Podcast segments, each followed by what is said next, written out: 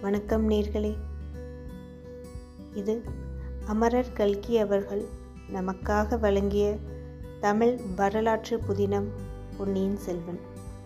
இக்கதை கிபி ஆயிரமாம் ஆண்டு வாக்கில் இருந்த சோழ பேரரசை அடிப்படையாக கொண்டு இந்த வரலாற்று புதினம் எழுதப்பட்டிருக்கிறது.